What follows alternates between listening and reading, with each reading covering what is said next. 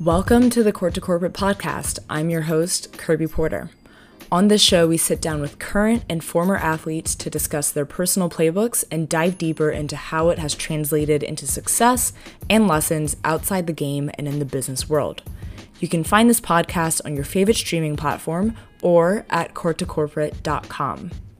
Court to Corporate is all about amplifying the journey of athletes in corporate America and showcasing how your athletic influence can serve to build your path. Stay up to date with more content and perspectives across all of our social platforms. These will be linked in the show notes or they can be found on our website. Thank you for tuning in. Let's get started. What's up, everyone? Okay, so as mentioned, today we're kicking off the first part of our recruiting season series. So we split this up so that the first part is all about how athletes can navigate the upfront of the recruiting process. So the networking, the panels, the workshops, and how you can set yourself up for success entering the next door. So I thought there'd be no better way to tackle this than with two people who have experience on both sides of the game. So two former ballers that are now building their careers in the HR and talent acquisition fields, and also who I had the pleasure of playing against for four years. So today's episode is with Janae Dennis, a Cornell women's basketball alum who is now working at HR at Capital One. And actually, she just began her rotation in recruiting. So, like I said, there is no better way. Sometimes the stars just align. I'll start by saying we get through a lot in this episode and drop some serious gems along the way. At a certain point, Janae literally goes through her elevator pitch from how she would start the conversation with recruiters and then carry it and get her three main points across. So take that as you will. Overall, we kick off this episode by just starting with her time at Cornell, why she fell in love with the HR profession, and also perspective for how she's bouncing her work ethic early on in her career. We then begin the tips and tricks segment with talking about how she personally navigated the process, but also what she now knows being on the other side of recruiting. Some of these specific topics that we'll be diving into are first, just the key questions and research you should address before entering the process. Second, how athletes can maximize their time and impact in networking conversations with what we're calling as the three point rule. And then lastly, just some LinkedIn and resume tips that will provide some considerations in how you're crafting your story. So, overall, this is a great insightful conversation, get a notepad, and check back in next week for part two.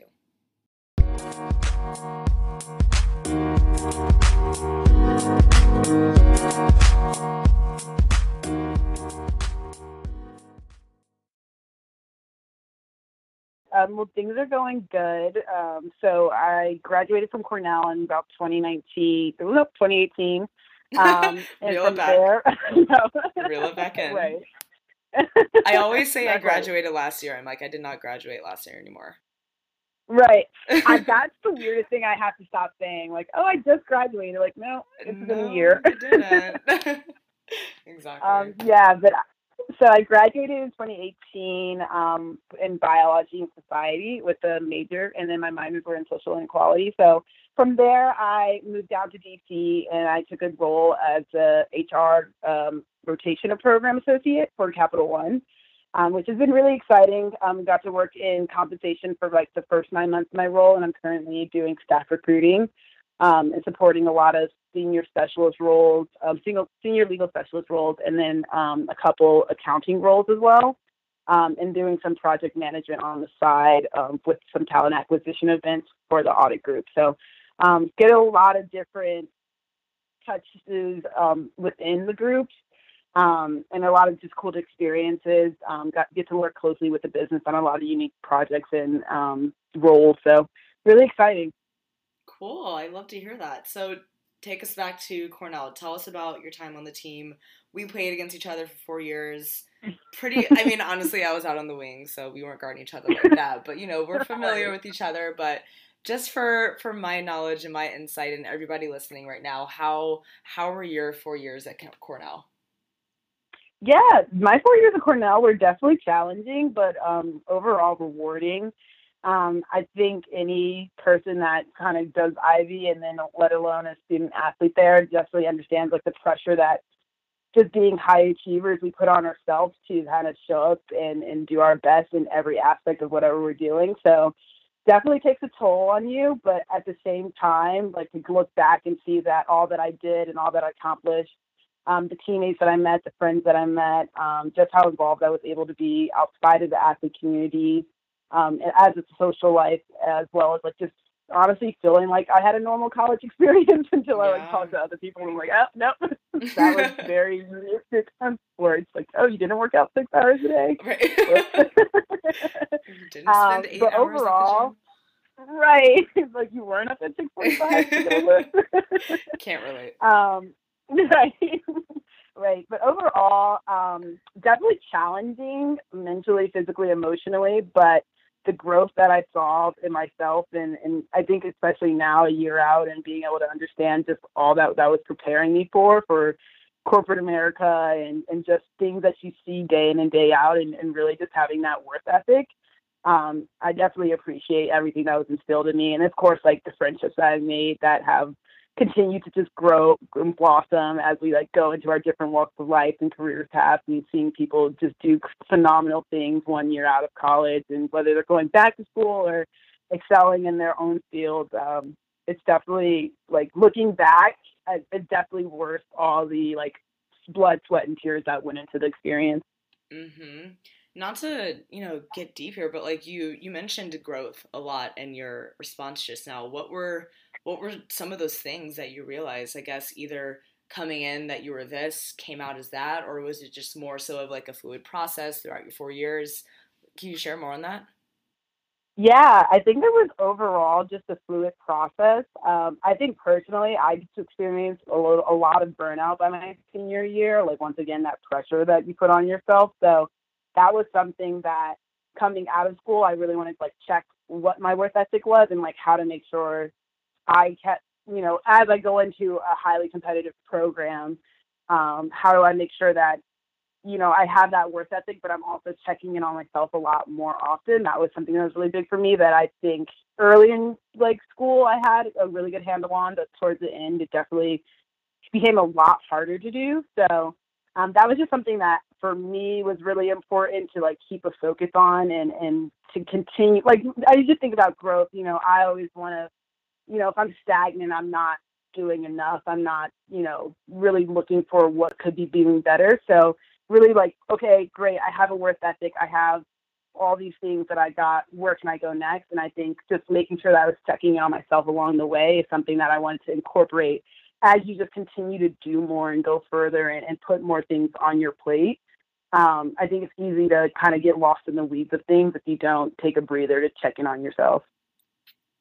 That is so true. And honestly, I, I know when we were chatting before this, we were just talking about burnout um, and how it's so easy to keep going, going, going without taking a step back. And as you just mentioned, checking where you're at. Where's your head at? Where mm-hmm. are you personally? And how are you evolving with it? Um, I, I think, especially growing up as a student athlete, you're used to take you're you're used to being able to do it all right? But at yeah, certain, yeah, because you know that's that's a strength. Um, but also take that strength with a grain of salt and be careful in how it evolves, and it will remain one. But you know, just got to check in on yourself. So that's a mm-hmm. hundred percent true. Definitely resonate with that one.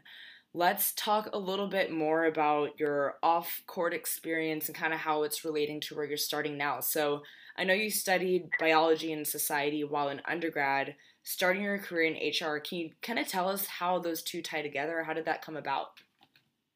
Yeah, great question. It's actually like one of my favorite questions to answer and one that I get a lot, especially like at work. Yeah. Um, for me, my major, it's really confusing because like people just hear biology and they're like, oh, okay. like, wait a minute. yeah, cell biology, things like that. But um, really what I focused on in my major was the and society part. So it's a really mm-hmm. interdisciplinary studies type of major. So not only are you learning like cell biology and um, different aspects of ecology and um, things that are, you know, the structures within biology, but you also then take it a step further and you really try to understand like how society impacts these things. So um, how science is impacting society, how society is impacting science, the example that I love to give is like I took a class called Plagues and People. Um, so not only did you learn not like what viruses attack the body and how they attack the body and like internally what that looks like at, at a cellular level, but then you understood the geo uh, socioeconomic um, and geopolitical things that went into um, why these small bugs became pandemic epidemics, um, what kind of structure in society existed that allowed for these um, instances to really like maximize or optimize. So really understanding that these things like society, race, gender, socioeconomic status, um, historically and currently aren't isolated things from science or technology. Like there's a very clear, tangible evolution of these things. So overall, I fell in love with the process of thinking about that, not necessarily one specific area. I took classes kind of all over um, in different schools and different courses, um, different walks of life. But overall, what's kind of kept me engaged the most and most excited was really thinking about how people impact different aspects of society and how society impacts those, and, and, and then bringing in different just kind of the intersection of it all and really just understanding things individually and then how they interact together. So that's a very long winded answer. but the way that I think about that in HR is for me, I always love the idea of just being a people centric person, someone who grew up on teams, um, someone who's just naturally empathetic and caring and, and loves being around people. I always get stuck on like, okay, well, how do you, you know, organizations influence their people, and how do people, how do teams work to build organizations? That was kind of what struck me about HR, and that really engaged me when I was kind of doing my early um, research onto like what I would find interesting as a career path. Um, and I think Capital One specifically does a lot of work in really in reimagining and innovate, like thinking really innovatively about how to um, understand the connection between the two, like that relationship, and and kind of understanding, okay, what as an organization do we need to make our associates happy, and you know what is going to kind of encourage them to work as innovatively as possible and diverse as possible, so that we can like build the best brand and the best company possible. So um, I always just find that type of thinking really engaging and um, HR was a great way to kind of mend my personal passion of people and and that type of thinking about you know how to innovatively create change and impact um, all together in one kind of small area. Wow, I can hear I can hear your like passion for it, like as you're as you're talking about it, and that's so funny because when when I saw that you studied biology and society, I was like, okay, but honestly, that sounds like exactly what I studied in undergrad in sociology. As you were describing mm-hmm. it, we start off, I was like, okay, okay. And then you were talking about, you know, how people are impacted by society and the the reverse and then how structures intertwine with that and impacting people and that whole consumer first people first mantra. And I was like wait this is literally exactly what I studied in sociology. It's just phrased differently at Cornell. And um you know, it's also my passion point as well. So that's it's I think we have a lot of the same passion points here. And I think it's interesting to think about how those can come about in different ways from a career perspective. So, you're talking about how organizations impact people, and I think within the same framework, what I loved about sociology was how brands impact people. So, it's just it's interesting to think about that how like within the same studies, it can come across the same way from a career perspective. So, that's dope to hear. Um, talk to us a little bit more about the HR field. So, so, and that that question really means what does it encompass, um, and what common misconception of the work that you're doing? yeah, that's a great question.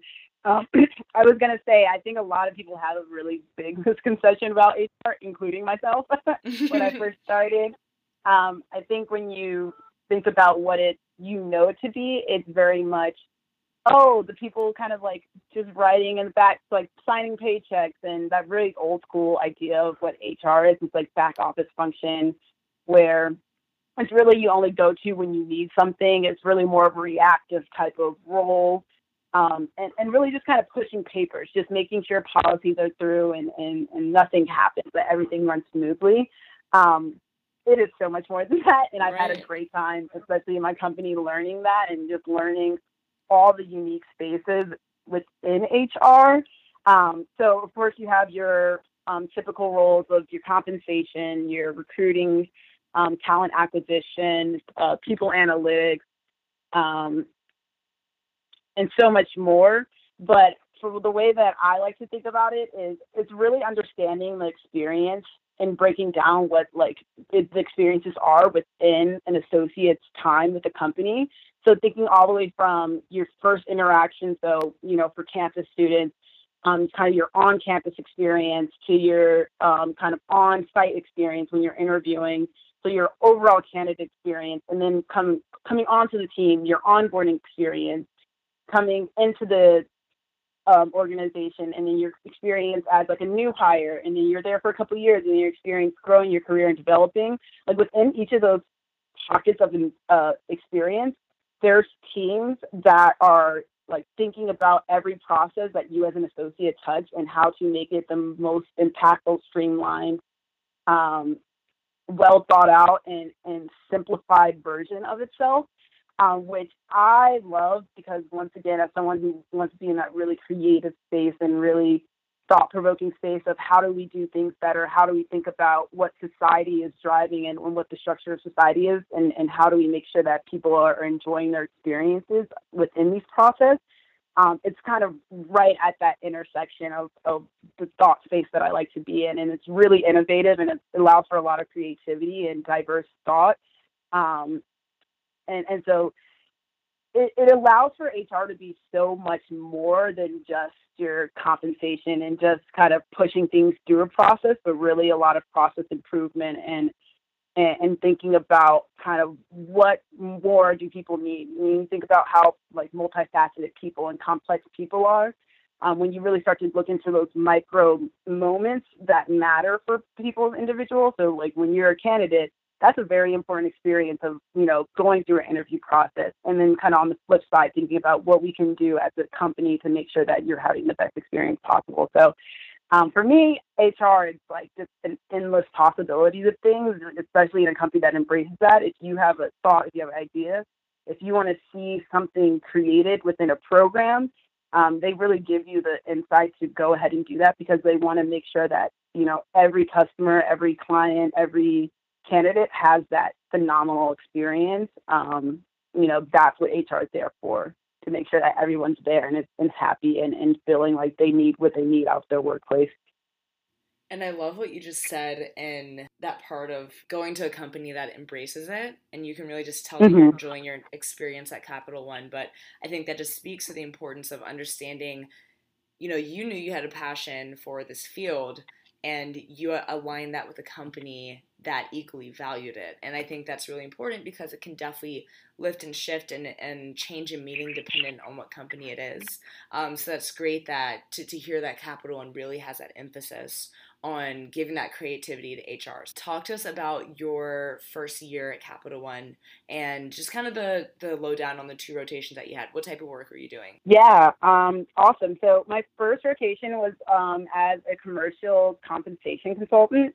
Um, so that type of work was very much looking at our commercial bank roles and, and structuring their pay and um, really a more process driven role. So we I came in right around the time of our year end process. So just really project planning and owning work streams and, and making sure that you know budgets aligned. Like once again, a really complex role. I, I think I went into compensation. I like when I got my rotation, I think I googled like what is compensation. Like I didn't fully understand what all could be done in that field, and very quickly learned just how many stakeholders um, you know, people's pay is, is one of probably the most important things that associates care about. And so every little detail as to, you know, when you get your raise, when you get your end of year bonus, like what is the experience of the piece of paper that you're looking at? Like that is something that we worked on as a project as a team of really re like looking at kind of all the data that we were giving and how do we make this experience as transparent as possible? How do we make sure that people understand why they're being paid and, and knowing that the you know they're paid fairly and at market value um, you know pay equity um, coming into play there. So um, really touching a lot of different spaces within that role. The the team that i was on was mostly aligned to the commercial bank. So we um, we didn't work on as many of the projects there's a lot of other teams that work specifically on like pay equity and um, some of the deeper analysis that go into some of the markets, but we were really aligned to um, our commercial line of business and making sure that they're paid to market um, and then running their year-end processes, which was a really, really cool experience. Um, switching gears, I'm now a staff recruiter um, in our talent acquisition group. So oh, my broader team handles all staff functions. So when you think about the horizontal functions, um, not necessarily the lines of business for Capital One. Um, so what that means is I work more on kind of an enterprise level, not necessarily aligned to a line of business, but I own the senior legal specialist role for Capital One currently.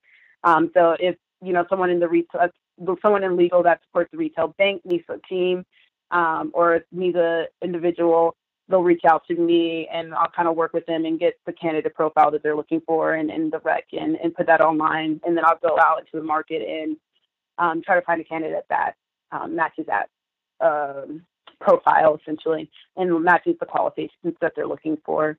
Um, so that's also really cool. Um, I think recruiting is definitely something that I'm always shocked just once again all the processes that go into bringing someone into the company and how many stakeholders, how many partners you have to work with.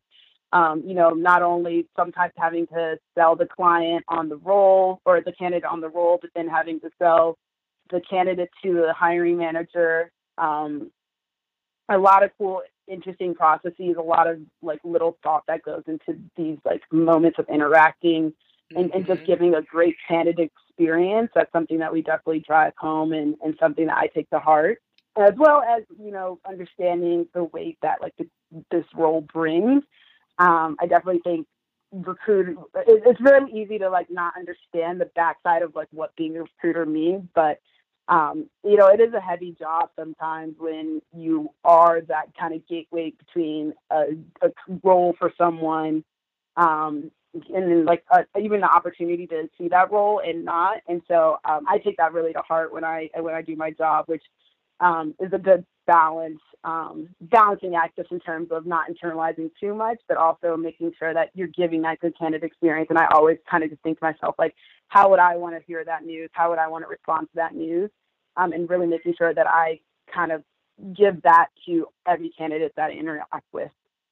Great to hear how you take into consideration your personal experience, which I love to touch on before kind of getting into these tips and tricks here. And what I what I mentioned to you and, and when I reached out even is this time for student athletes especially, it is like zero to like 150. Like you come mm-hmm. back, you've been on campus for two seconds, you're in preseason, and then it's like the emails start coming in, the career services start coming in, and it's it's a lot. It's a lot. And honestly, yeah. like as as basketball players, like we were in preseason, navigating this as a fall athlete when you're in the midst of it, like I I can't even imagine. So kudos to them. Mm-hmm. But yeah.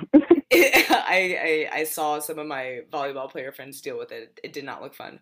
Um, but you know, it's it's tough to nav- navigate. But I do want to start with your experience. Can you talk to us about how you approach recruiting while you were at Cornell? Yeah, I can. Um, and in full transparency, I was nervous.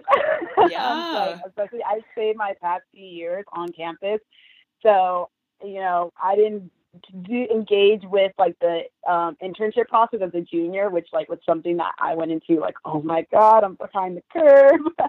um, but overall, um, I just went and networked a lot um, I I just kind of would just put myself out there as someone who just knew ideally what I was looking for. For me, I really emphasized once again the culture was something that was the most important to me going into the process of making sure that it was a company that aligned to what I was looking for and I could do something that was super engaging and, and just get a great experience out of um, was some of my top priorities. Um, so overall, like when I went into the networking space, like that's what was mattered to me, not necessarily what the role was or what I would be doing, but really learning as much about the company and about people's experience in the company were kind of, a lot of the questions that I geared myself geared um, towards whoever I was talking to in the moment. So, um, you know, whether that was how did they feel about the company, how did you know, really wanted the more so personal anecdote um, rather than the role specifically that I was applying for, um, especially because I ended up applying for a lot of rotation programs, which you know, you don't really know what you're going to be doing. Yeah, like there's a little bit of a guessing game behind that. Um, and, and so, yeah, a lot of the times when I would just walk into um, networking, networking, the way that I thought about networking was a lot of just getting as much personal anecdote about the company as possible so that I can really understand, you know, it's really easy for a company to say like, oh, we value our associates and create this culture, but wanted to really hear from the recruiters from um, the associates on campus if that was something that held true um, and, and that they felt in their careers and that they felt supported because I think when you have that support system in place and you feel as though you want to show up and you want to be engaged and you want to do you know well in these spaces it makes the job so much easier and it makes the experience so much better. And before I even came into like Capital One and, and learned even more about that type of work, it was just something that I felt was important. Um, so I think like the best way that I can round this off is saying like really understanding what you want to prioritize out of like the first early stages of your career. You know, if you really understand what you want, it's very easy to navigate that space because there's a lot out there and, and you know, not every experience is going to be for you. So it's really important to know, um, you know, what you want and like go and find that because there's a lot of great roles that were out there, but I definitely think Capital One has the the culture aspect that I really, really was, was looking for, which is why I ended up, you know, selecting this role for myself. That is really important and what you just said to think about the people and hear about the experiences. Um, because as you as you just mentioned, and I think what what's important to think about is especially if you're going to a rotational program, coming in, you're only going to be in that one role for a year. You may not know what the role is going to be. You may not know what the role after that's going to be. So, just thinking even more holistically in what you just said, like looking at it more full picture. What are the people like? What is the support system like? Like that's equally important. And honestly i i think some people or honestly i think i even thought about it um, my junior year before my internship program kind of thought about it role by role. Um, but i think each networking event each internship i learned to start kind of thinking about what's the full picture in that because that's what your day to day looks like. So that's great to hear. Um, what do you eh, obviously what you can share what do you what do you now know being on the other side? Is there anything that when you got to the other side of, of recruiting now that you're like oh okay like this is actually how it goes um, and i wish i knew this when i was going through it yeah, I think I didn't really fully understand the weight that networking had and just having those like small interactions meant. I think it like especially when you see it at such a large scale as like a career fair and you go in and everyone just ha- has their resume and it's so hustle and bustle. Um, I think you forget that the people on the other side of this are, you know, people and, and humans and and this is their job. So it's not just like they are looking for they're not just going to you know meet as many people as possible and then go back and and not really think about the people they're met. Like you you really do have an impact on the people you meet. Like no matter how small no no matter how big no matter where it goes um really understanding that is important um because i don't think i fully just understood like how much me having a five minute conversation met to someone until I came into the company. It was like, oh, I remember meeting you yeah. at this event. And I was like, oh, oh okay. Back my brain. um, but I think the, the flip side of that is like when you go into those spaces, really being genuine and authentic goes a long way. Mm-hmm. Um, I think that's something that, especially once again in that hustle and bustle of a career fair, um, it's very easy to just kind of get straight to the point and you got class the next moment and or you have whatever you have going on and you want to meet as many people as possible um, but really just taking five minutes to have like a very genuine conversation has a lot more of an impact and i used to always start my like introductions off of how are you yeah. which just didn't seem you know it's so small but when you get someone talking about themselves, it's easy for them to remember that conversation, remember that face, remember that name. Um, and then you have an antidote to when you reach back out of, oh, I, I really enjoyed my time chatting with you about this specifically. So then mm-hmm. even if they mm-hmm. have happened to met like a hundred people that day, um, they might just be able to recall that, you know, people remember stories so much more than they remember um, information or you know like a resume.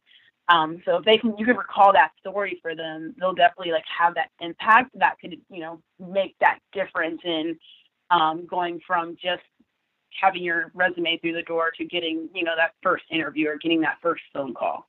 Yes, and I think the what stuck out to me is like these are like moments of interaction. There's so much stimulus. There's a lot of people. There's a lot, you know, lots of resumes flying. And what I literally was always so triggering about recruiting to me is like the huddle, like that, like mm-hmm. that big circle around one recruiter. I'm like, oh my, oh my gosh, like let's let's think about this tactically. But I mean, for for athletes, and I think what we want to get into here, and we can kind of go into this this tips and tricks segment now. It's mm-hmm. even trickier when it's in this upfront here. It's all about these quick moments of interaction and and making the impact in the time that you have.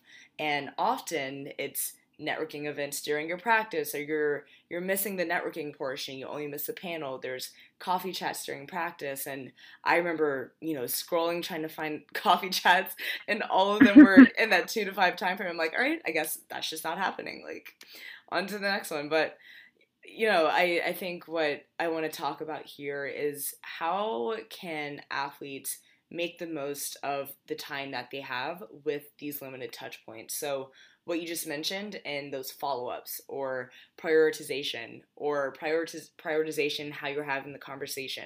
Is there anything that you did specifically while you were going through recruiting or anything that you can think of now that is important to keep in mind when you only can make this event you can only go to that coffee chat what should you be thinking about? Yeah no that's great. I think the biggest thing to think about is just once again how to have the most impact in such a short amount of time.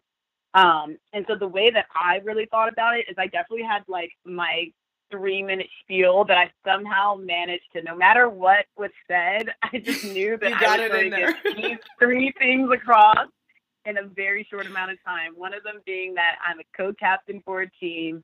Two of them being like why once again understanding i was going into a, a, space where my you know especially cornell has the ilr school which is typically like where they recruit for hr roles and i was a bio major in cal. Like how does that react? Like how does yeah. how does my resume really stand out amongst that?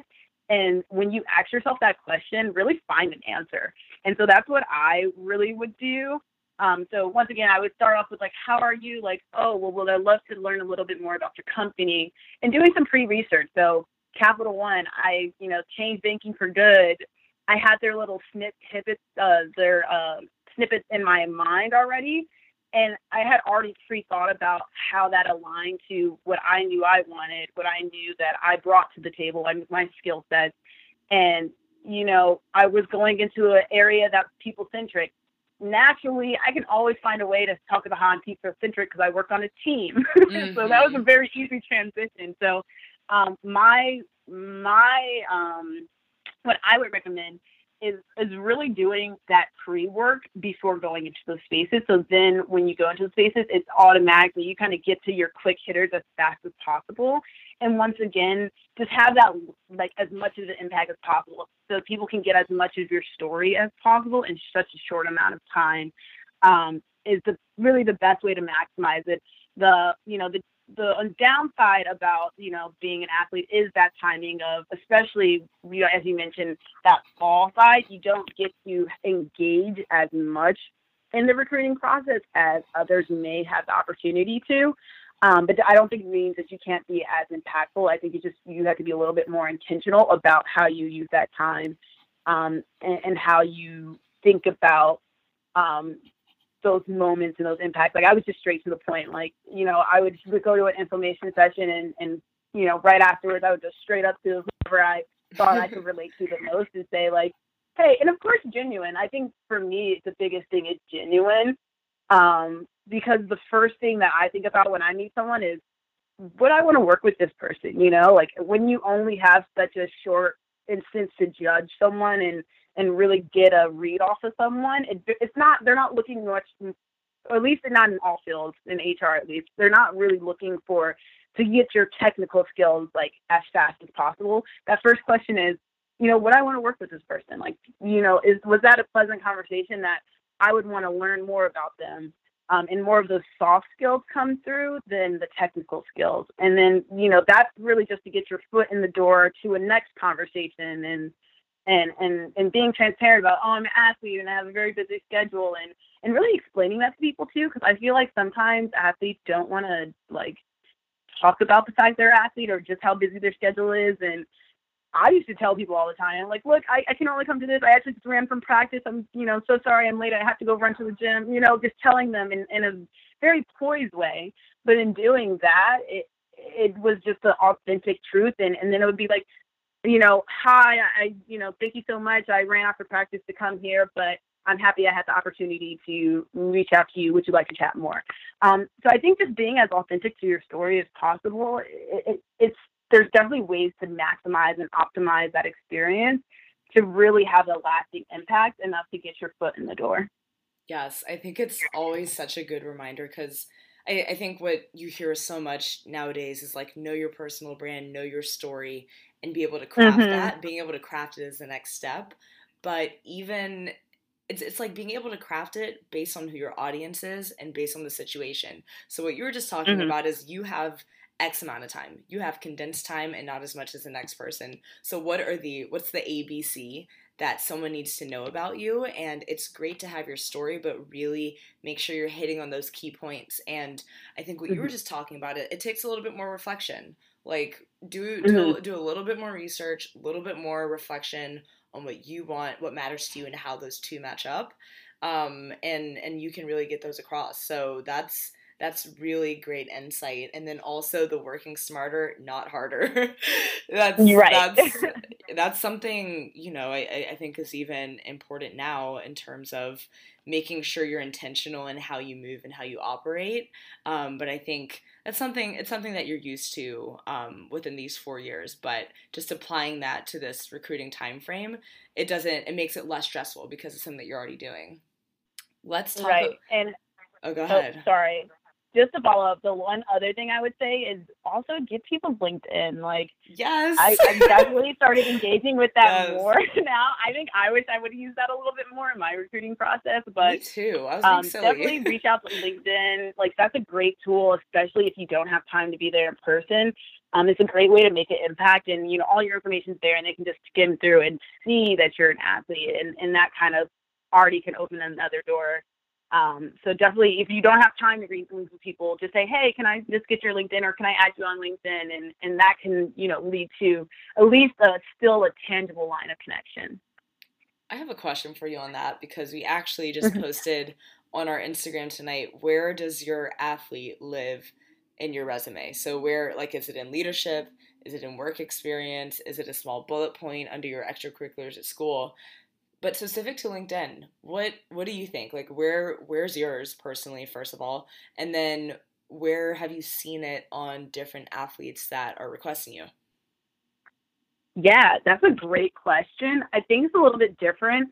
Um, honestly, I'm still trying to. I'm like trying to think about it right now. no, it's all good. Um, I'm pretty sure mine is I put it under professional experience. I'm pretty sure. Mm-hmm.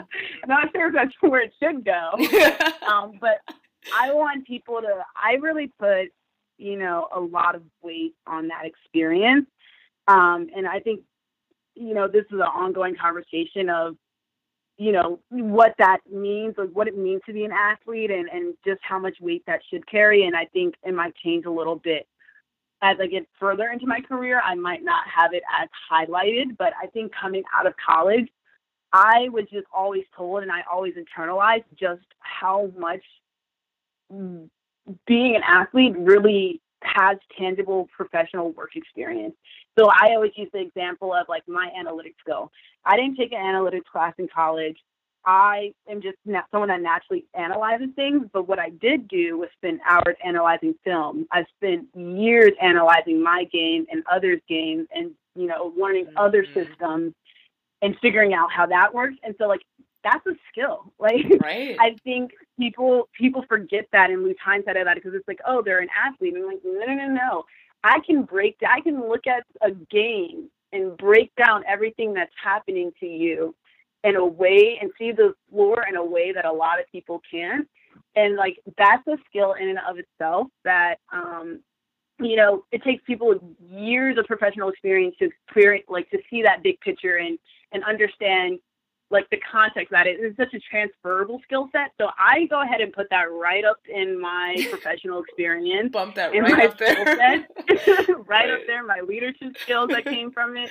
Um, but once again, I think it's really like holding weight to that. Sometimes people don't want to be more than an athlete, and I think you can be more than an athlete. But I also think it's important to really understand, you know, just how much actually going through those experiences is carries the weight than like what you can learn in the classroom, I guess.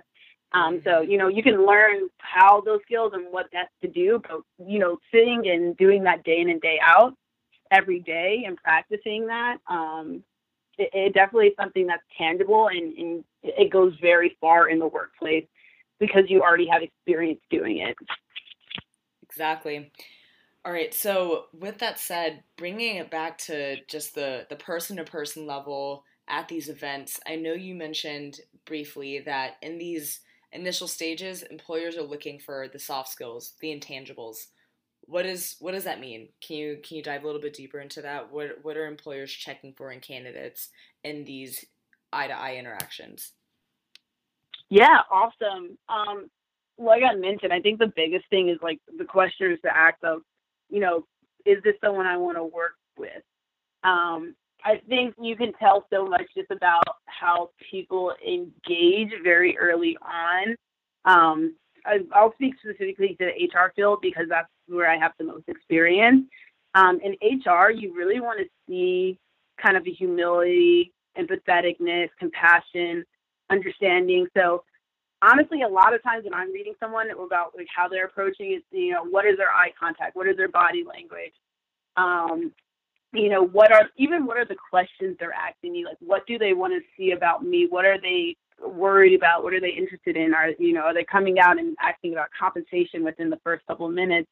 Um, you know, what do they first start to think about? So there's really not, unfortunately, there's not a science to it, and I think um, what you realize is every recruiter is a little bit different. But for me, I think someone who can read me very quickly and read what I'm interested in and it helps like make that conversation as natural as possible.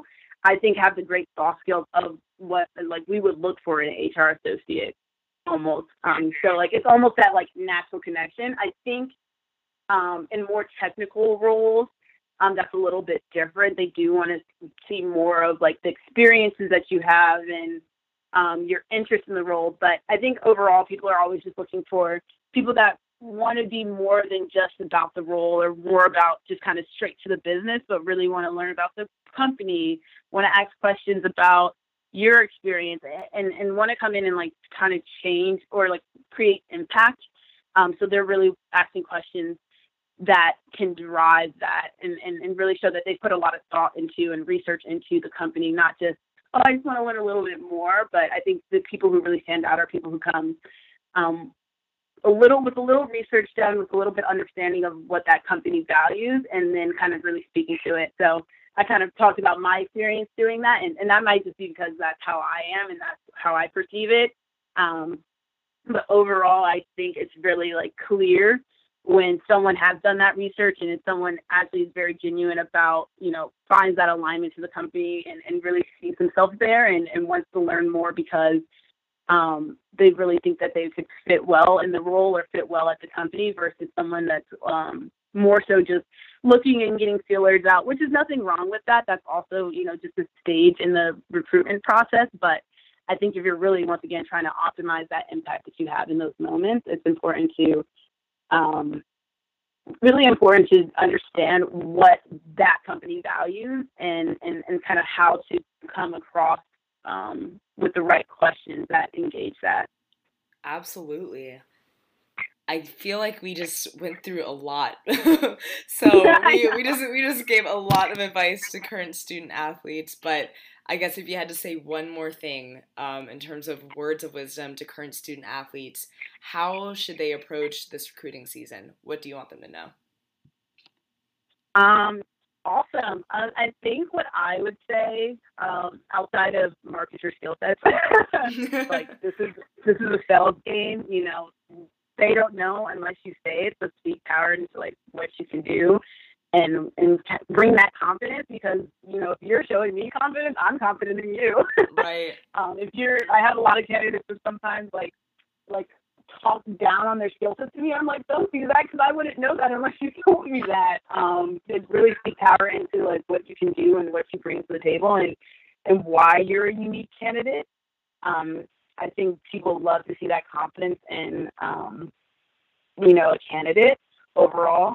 Um, and another thing I would say, just for those of you who are going through the on-campus recruiting phase, is to really like stay in your lane. Like, don't worry about kind of where people are and, and where people land and, and when or when you don't land the job. Like, you know, what's for you will come to you. And I think it's really easy to kind of look around and see what other people are doing and let that stress get to you.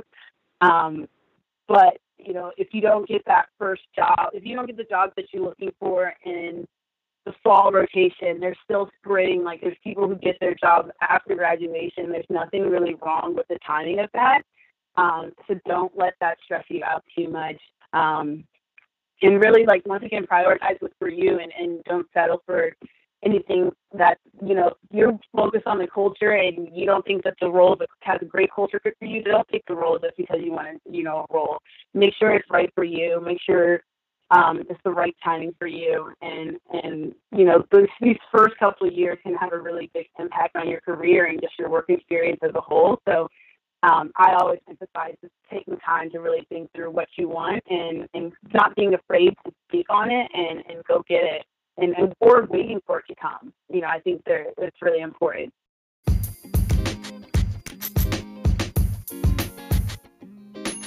All right, thanks for listening in to this episode. In the meantime, we want to hear from you. Stay connected, leave us a comment on Apple Podcast, DM us, or contact us on our website.